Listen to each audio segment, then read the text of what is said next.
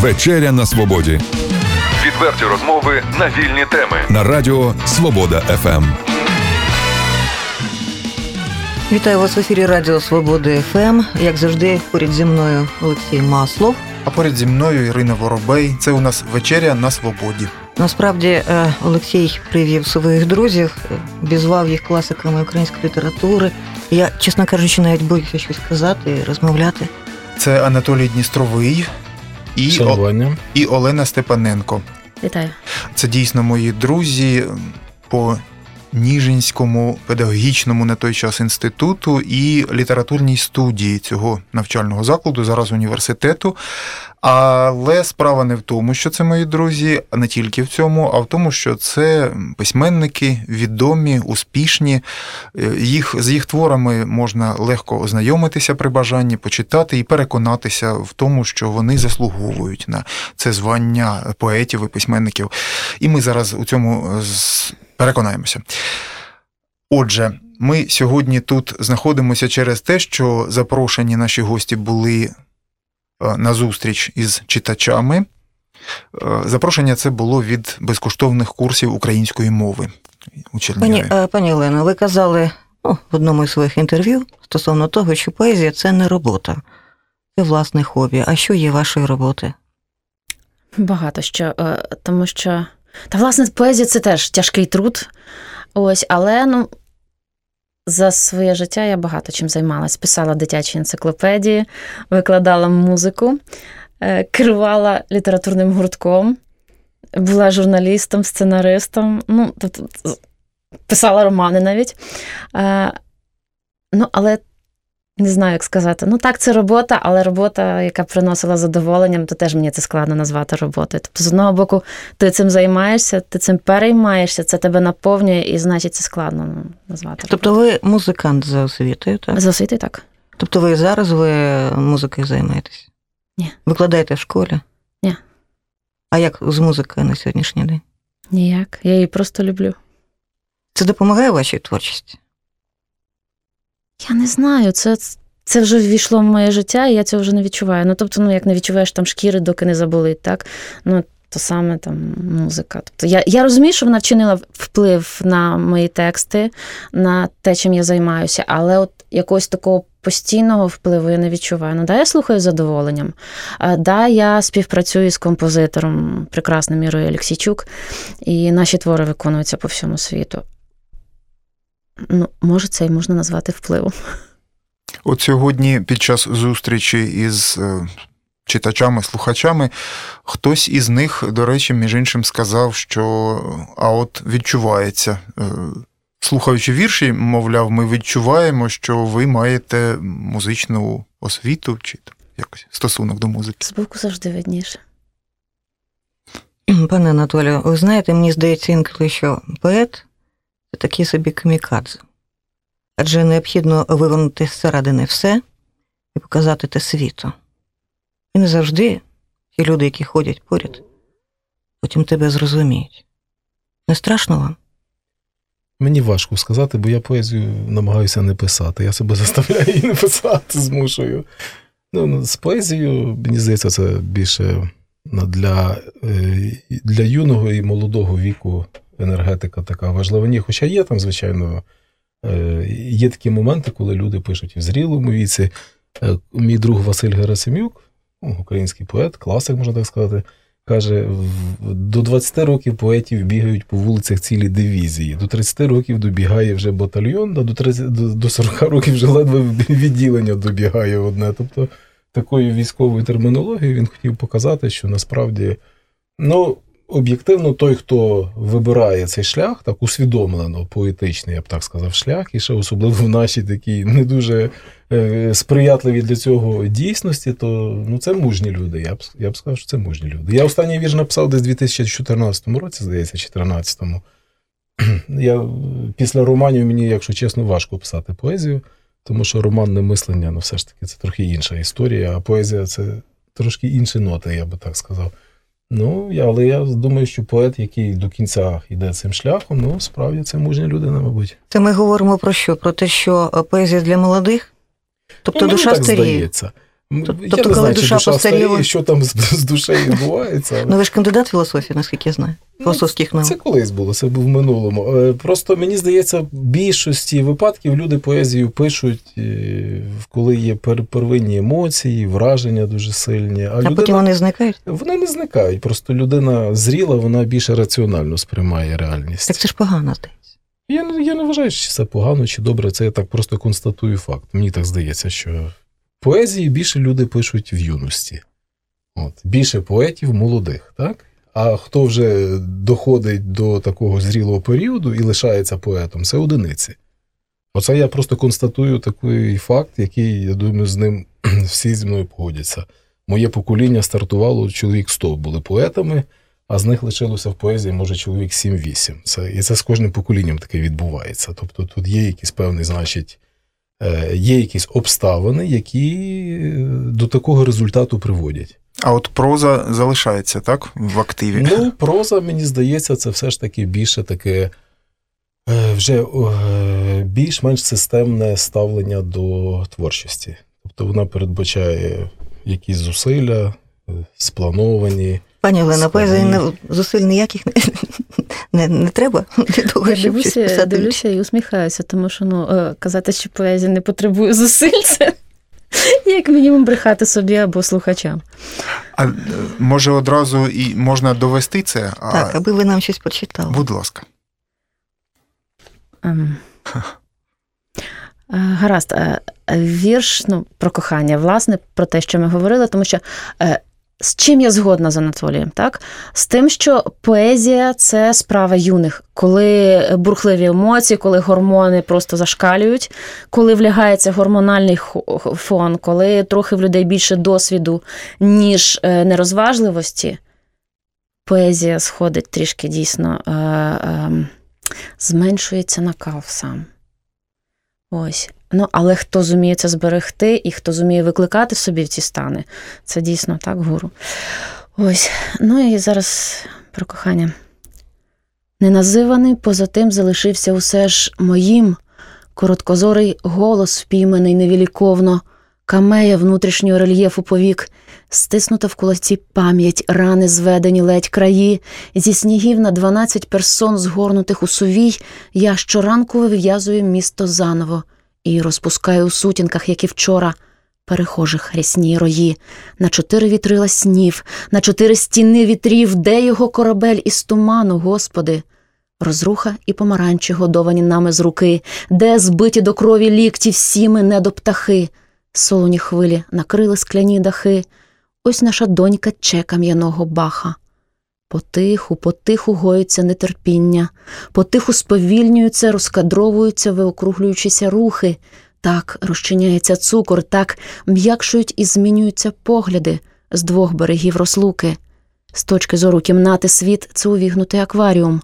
Ось він, досвід причетності і розділення, тихої музики поцілунку без дотику, опромінення, випрозрення, безтінність, остаточне вщухання болю і розуміння, вирізбленості навіки, камеї з внутрішнього боку повік. Якщо ти все знаєш про мене, обернися і, перекочуючи на язиці назви минущого, створеного, того, що піддається руйнуванню, спаленню, з'їденню ти, вимовчи мені тишу, неназивана, я залишуся твоєю. А от цікаво, як з'являються ваші вірші? По-різному, деякі навіть сняться. А з Будуна з'являється? Ні, з Будна нічого гарного ніколи не з'являється. Але я мушу визнати, що дійсно певна кількість алкоголю поетам дозволяє виходити на якісь такі рівні, коли з'являються якісь шикарні абсолютно ідеї. Ось і якісь зав'язуються спілкування, якісь розмови, які потім уже ну, після тривалого обговорення, обдумування дають якісь дуже цікаві е, насправді плоди. Хтось у родині писав вірші, крім вас? Мама, тато, бабуся. Ну, я знаю, що в тата був такий досвід, але досить таки травматичний в підлітковому віці. Ну, як уже теж ми говорили, що коли гормони і нерозділене кохання, він написав підбірку і відправив до районної газети. І йому надіслали відповідь досить таки жорстку. А це було село. В селі одне поштове відділення, а кілька прізвищ. І випадково це, е, цей лист відповідь е, доставили якомусь його однофамільцю. І все, і пішла брехня по селу. Тобто він прочитав це все. А, а Ванько вірші пише. ге-ге-ге». Ну і далі пішли такі, от і після того він не писав більше віршів. А от стосовно родинних е, зв'язків і, і зв'язків їх із поезією. Е, Чоловік Олени е, Сергій Прилуцький, білоруський поет, прозаїк і перекладач. От е, як воно е, жити в подружжі е, двом творчим людям, двом літераторам? Легко Добре. чи складно? Ні, насправді це значно полегшує життя в тому плані, що е, всі розуміють, в чому складнощі, так? Тобто, Я, я, не з- розумію, в чому складнощі. я розумію, ну, е, що поети це непередбачувані, це часто безвідповідальні люди, так? Це люди, яким потрібен власний простір обов'язково, яким потрібна або тиша, або навпаки, там комусь показати: о, глянь, що я написав, написала. І так само він. І тобто, ну, е, це от таке, ну не, не знаю, чи дзеркало, чи, чи, чи ще якась така штука дуже корисна. Е, коли ти отримуєш е, із людиною, з якою ти живеш поряд, заодно і е, друга, і людину, яка першою може тебе прорецензувати, може сказати, це добре, це погано, може підтримати в якихось починаннях, може зрозуміти, чому ти там допізна десь проходила і не приготувала їсти, і не буде на цьому загострювати, може зрозуміти там якийсь творчий безлад, або ще щось таке сама створити цей творчий безлад, і теж сподіватися на те, що ти її не винесеш через це мозок. Давайте про літературу та мову поговоримо. От дивіться, інколи читаєш е, сучасних класиків української літератури. Я не розумію, що це за слова. Які? Мені треба брати словника і дивитися, що ж то означає те слово, е, про яке написав той чи інший автор. Ми не, не будемо приклади зараз наводити. От е, що, наприклад, мені робити для того, аби це розуміти? Можливо, мене мова слабка насправді, а можливо, просто це якийсь діалект? Тобто мається на увазі, можливо, якщо я правильно зрозумів, що формується зараз так нова літературна мова, правда? Абсолютно. Я думаю, тут причина в тому, що е, е, в нас багато авторів справді е, несуть оцю печать регіональної якоїсь ідентичності, ну там соціокультурної, мовної, зокрема. Наприклад, галицькі автори, там свій діапазон мови, я в цьому нічого поганого не бачу. А, наприклад, україномовні автори зі східних міст, у них дуже велика і сильна опертя на досвід 20-х років. Ця мова також е, зараз вона дуже екзотично виглядає в плані як жива мова. Якщо розуміти під цим, що це може бути жива мова, вона насправді книжна мова. От е, розстрільне відродження, там цей період, але в них ми розуміємо, що вони не мають на чому постати, бо міста ж, в принципі, розмовляють в основному російською мовою, і в них дуже відчутний цей зв'язок з авторами 20-х років. І це теж дуже екзотично. Тобто, мені здається, це все одно це якісь ті струмочки, які працюють на весь оцей великий масив української мови. Вони все одно розвивають. Ну, тобто ми можемо опиратися на кого? На, на своїх бабусь та дідусів, які там, якщо вони живуть в селі, які якоюсь мовою говорять. Однак наші бабусі, дідусі так не говорять. І в містах так не говорять. Це якась невідома мені мова. Ну, література, література взагалі це конструкт. І я думаю, це конструкт, який впливає і на соціальну реальність. І в цьому нічого поганого немає. Це не страшно, якщо це воно все працює на один великий материк, і чим більше воно має відтінків, це дуже добре. Так а що нам, читачам та слухачам робити? Я, от, я так Я само не бійтесь заглядати у словник А, тупишний яр. Я коли, я коли зустрічаю слова цікаві, я, мені навіть дуже цікаво. У мене дружина, наприклад, вона з центральної України, я сам з Тернополя, і ми навіть коли в розмові говоримо, вона дуже цікаві. А я кажу, а в нас от на це говорять не так. І я от кожен день відкриваю в своїй дружині нові якісь пласти унікальні. Вона так само в мені. Тобто я до мови ставлюся все ж таки. Як би це пояснити? Це пейзаж, який постійно от вийде на велосипеді невідомою місцевістю, це пейзаж, який виринає. Це постійний пейзаж. Попри те, що він пізнаваний як український, але він постійно інакший, і це дуже добре. Це вже говорить між іншим художник, я нагадаю, пейзаж. Тобто, е, вже, вже про свій досвід літературний е, Анатолій говорить мовою художника. Ну і, і я би ще хотіла на чому зупинитися. Це невеличка така ремарка до, до всього сказаного. Та література, на якій ми виросли, так, і та мова, е, якою ми звикли спілкуватися, навіть класична українська, так, це е, мова як продукт е, державної програми на нівелювання української мови. Тому що впродовж 70 років, ну і більше там, поки тривала радянська влада, так, українська мова з нею вихолощувалася, ну, коли там кожні 5 років видавалися словники, так, і що 5 років, здається, там носилися нові нові правки на е, зменшення різниці між українською і російською мовою. І тому ми, як частково продукт тієї епохи, ми маємо в собі от ще залишки от тієї ем, словникової культури, на зближення з російською мовою, яка існувала тоді. І те, що зараз з'являється дуже багато слів і скрипниківки, і те, що з'являється багато запозичень цікавих із галицьких діалектів, там, скажімо, із угорських, там, якщо брати там Закарпаття. Як на мене, це дуже цікаво. І ще ж великий момент є, він пов'язаний з зміною поколінь. Е, ну, не фізичною зміною поколінь, а зміною поколінь за соціалізацію. Наприклад молодіжний сленг як поняття, він ж про за 25 років там чи за 30 останні він пройшов фантастичну трансформацію. Зараз цей сленг, якщо порівняти з моєю молодістю, з вірніше з моєю юністю, то це різні галактики, тому що тут мова вже IT, е, цих е, соцмереж, мова там хіпстерів, цих пабів і так далі. і так далі. В наш час це дворова все ж таки була культура, і це теж великий шаб... великий розрив. І це все оці моменти з оцими новими ідентичностями, які виникають, вони також відображаються в мові. Я, там, наприклад, деколи читаю тексти дуже юних авторів, які тільки стартують, і я себе ловлю на тому, які це.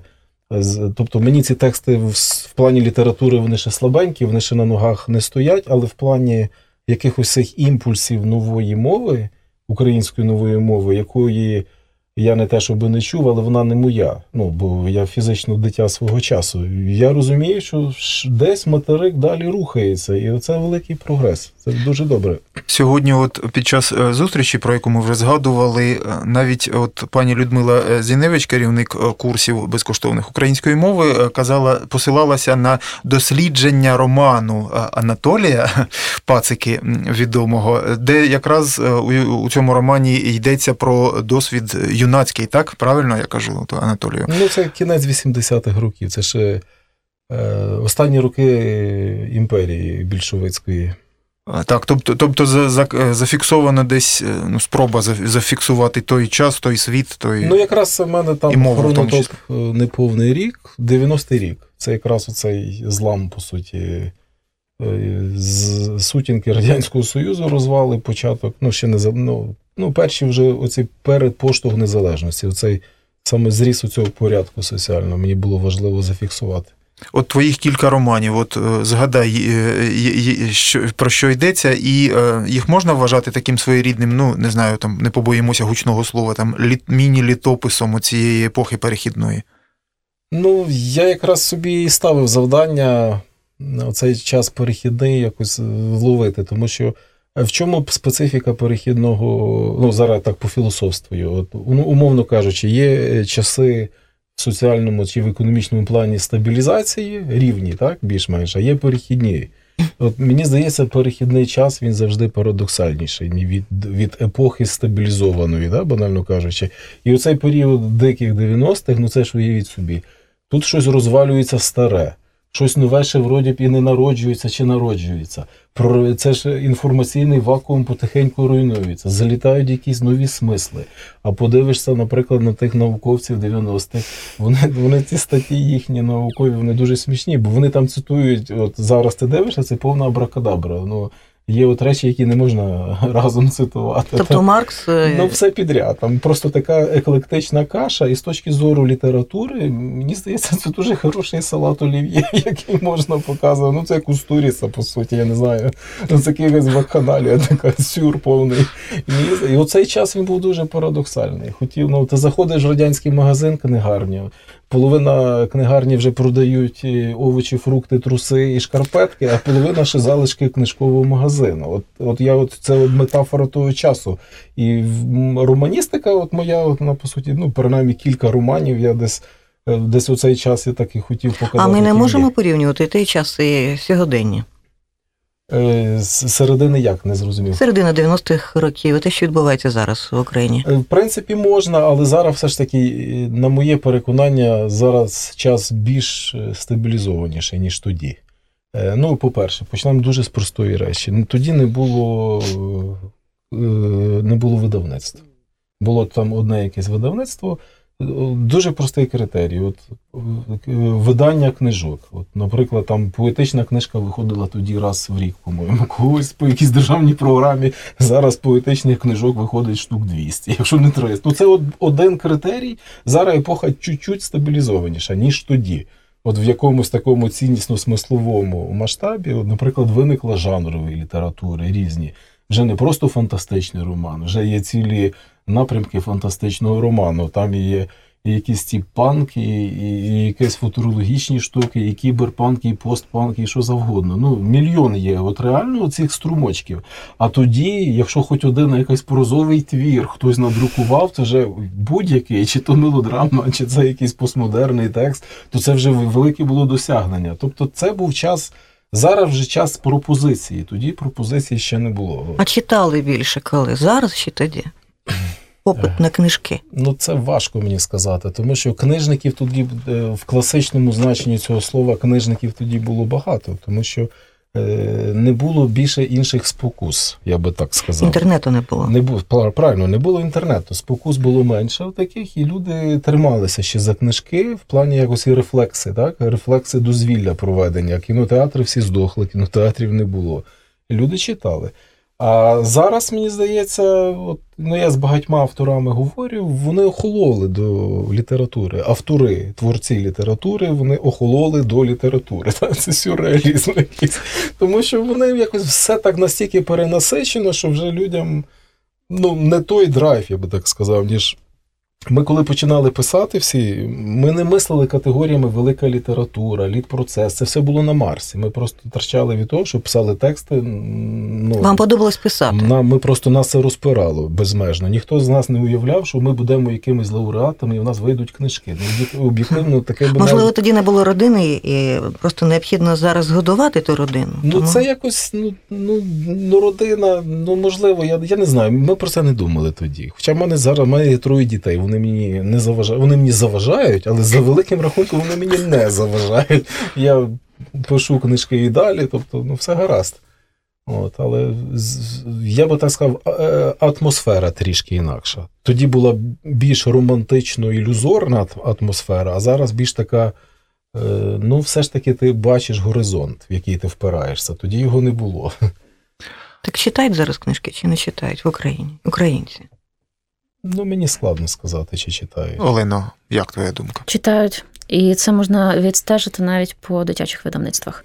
Зараз просто бебі-бум у видавництвах дитячих книжок. Це просто неймовірно. Зайдіть будь-яку книгарню, більшу частину складають саме дитячі. Ну, хай третину, а, або там десь половину в середньому. Тому що вони бурхливо розвиваються, тому що батьки хочуть, щоб їхні діти читали, щоб читали українською, читали українських авторів. Дуже багато А перекладається, до речі, спокуси літератури. написати дитячу книжку. Чи у вас є така книжка? Е, Є книжка перекладів дитячих віршів. До речі, те, що стосується родинної творчості. Це буде прекрасна книжечка е, у видавництві Люта справа. Е, Сергій Прилуцький написав таку абсолютно хуліганську збірку, яка називається Вражаюча назва. Да, яка називається Геть дорослих. Там, з точки зору малюків, описуються якісь такі дуже цікаві. Ситуації, ну там хочу їсти каші, не хочу їсти каші, там усвідомлення себе хлопчиком, дівчинкою, але через такий абсолютно якийсь ну, безпосередній і часто безжальний дитячий погляд, який нічого не згладжує, навпаки, витягує, показує нам дорослим, якими всі негідники. Ось е, я переклала цю книжечку українською, вона вийде білінгвою у видавництві люта справа. А ілюстрації зробила Анна Сарвіра і перемогла з ними на виставці в Барселоні. Ось я сподіваюся, що під мистецький арсенал цього року вона все-таки побачить світ ця книжка. А ще що-небудь прочитати? Що-небудь прочитати. Ну, власне, такий от мій віршик про дітей. Я чесно, я не дитячий автор. Можливо, коли-небудь я до цього дозрію, тому що дитячу літературу насправді писати складніше. Це велика безпосередність, це велика внутрішня чистота і велика внутрішня відстороненість від себе дорослого. А це складно, особливо коли ти вже дорослий. Називається Брудний Янгол. Дивися, дивися, як воно летить шкереберті, життя санчата, життя сорока, життя сорочка, збрикує рукавами, кусає, бреше, стріпує всіма діями нас, нездатних жити тут і повсякчас, під цим снігопадом, під, під цим сонцевітром, в осерді цієї мировійни. Перекидаючись у повітрі, падаючи не на всі лапи, одна зламалась, слухай, слухай, оком покладеним на долоню. Не мене, не когось, а дівчинку, яка прохворіла цілу чверть і боїться, що доведеться довго нас доганяти, а їй просто дарують кошеня. Довго шукати, де жити, як жити, а треба було просто жити, навіть мордою в сніг. Що це тече, сиплеться, квасить, біжить, моросить, мироточить, вітер виймає очі, вставляє кулі скляні сльозяні. Добре бути по той біч вікна, напевне. У дворі хлопчик і дівчинка років семи, голосно здороваються, шморгають носами, у нього штанці і курточка у багні, зовсім трохи в снігу. Вона общущає грязь, скляними аж дзвенять рожевими рукавичками з налиплою землею, поряд відбиток багняного янгола із широко розведеними крилами. Ваш? Мій, з гордістю каже хлопчик, а тоді виправляється. Наш. І обличчя дівчинки засвітилося. Гарний, кажу. У відбитках замурзаних просотується вода, згори напльовує білої слини сніг, хто кого. Десь хвилин за десять янгол може й розвиднеться, якщо підступна калюжа не зібгає малюнок. Але якщо навіть і ні, значить він відлетів. Але ж ти пам'ятаєш? Ні, не так. Ви пам'ятаєте. Ви знаєте, пані Олена, інколи буває таке, слухаєш вірші, а потім забуваєш, що слухаєш вірші. І просто вже нічого не чуєш, а просто якась музика лється, так? Так буває, коли вірші справжні, коли то вірші. От, здається, вас у мене зараз те саме було. Дякую. Ну, е, у нас немає часу, а то ми вас ще не відпускали. Ви знаєте, у нас або у вас немає часу. Е, завжди запитання останнє такого плану: а що б ви нам з Олексієм побажали? Наша програма з великим рахунком нова. Програма вона називається Вечеря на свободі. І, власне, ймовірно, нам необхідно змінювати якісь напрямки в нашій роботі. От якому напрямку нам було б краще йти? Бажано. Шановні чернігівчани, підтримайте нормальне радіо. Це ж дуже важливо, тому що це медіа, які хочуть щось вам цікаве приносити і так далі. Бо бо розумієте, не буде підтримки, ну ну, ну, ну трошки люди будуть волонтерити, потім втомляться. Так що я всім рекомендую підтримати радіо і всіх закликаю. Приносьте вечері на Радіо Свобода. Дякуємо за чудову розмову. Спасибі. Дякую. Відверті розмови на вільні теми у програмі Вечеря на Свободі. Речі на тиждень у понеділок, середу і п'ятницю о 18.00. На радіо Свобода ФМ.